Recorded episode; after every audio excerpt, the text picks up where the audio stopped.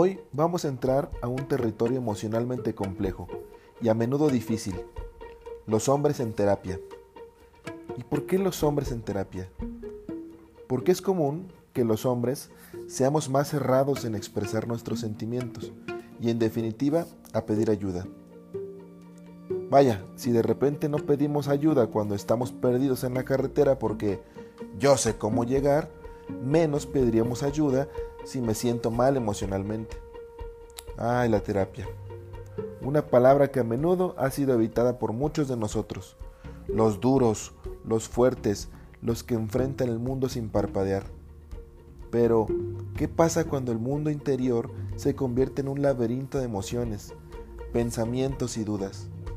¿Qué hacemos cuando la idea de abrir nuestro corazón y compartir nuestros pensamientos más oscuros nos aterra? Bueno, nos enfrentamos a ello, como los buenos para nada que somos. Mi relación con la terapia es interesante, por decir menos.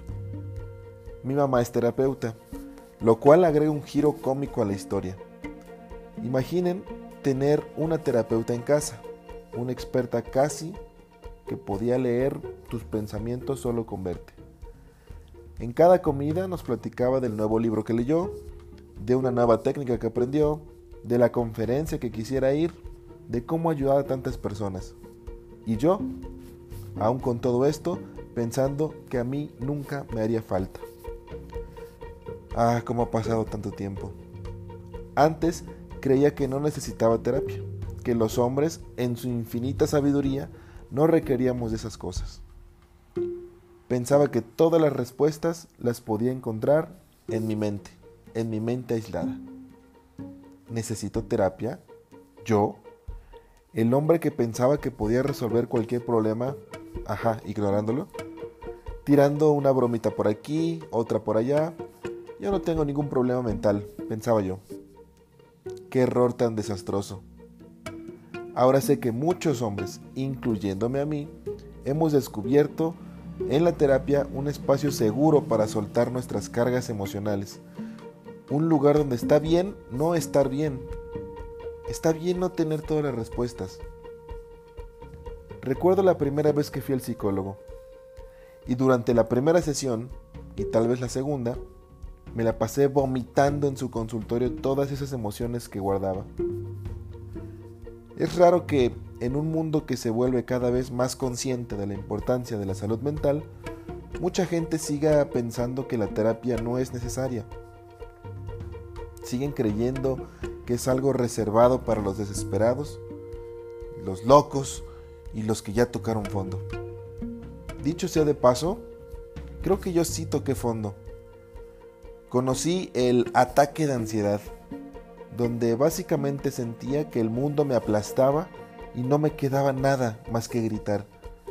Y lo hice con todas mis fuerzas, mientras manejaba en una carretera donde no podía ni detenerme ni orillarme. En una de mis sesiones, mi psicólogo me dice que tengo ansiedad generalizada, que básicamente es ansiedad a todo. Me fui pensando lo perdedor que se oye, que todo me da ansiedad y que creen, me dio ansiedad. Recomendación, me dice el psicólogo, ocupa tu mente mantén la mente ocupada y recuerda que todo pasa. Hasta los días malos solo tienen 24 horas. Ir al psicólogo me ha ayudado más de lo que cualquier video de autoayuda podría hacer. Es como tener un amigo sabio que te muestra el camino a través de un bosque oscuro que está en tu mente. Alguien que te da una brújula cuando te sientes perdido, que te puede ayudar a encontrar el camino pero que obviamente no camina tus pasos.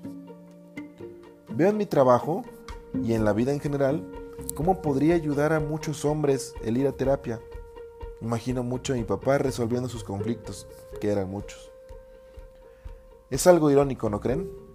Si nos duele algo, que ya no aguanto más, vamos al médico sin pensarlo dos veces. Entonces, ¿por qué si nos sentimos mal emocionalmente no vamos al psicólogo?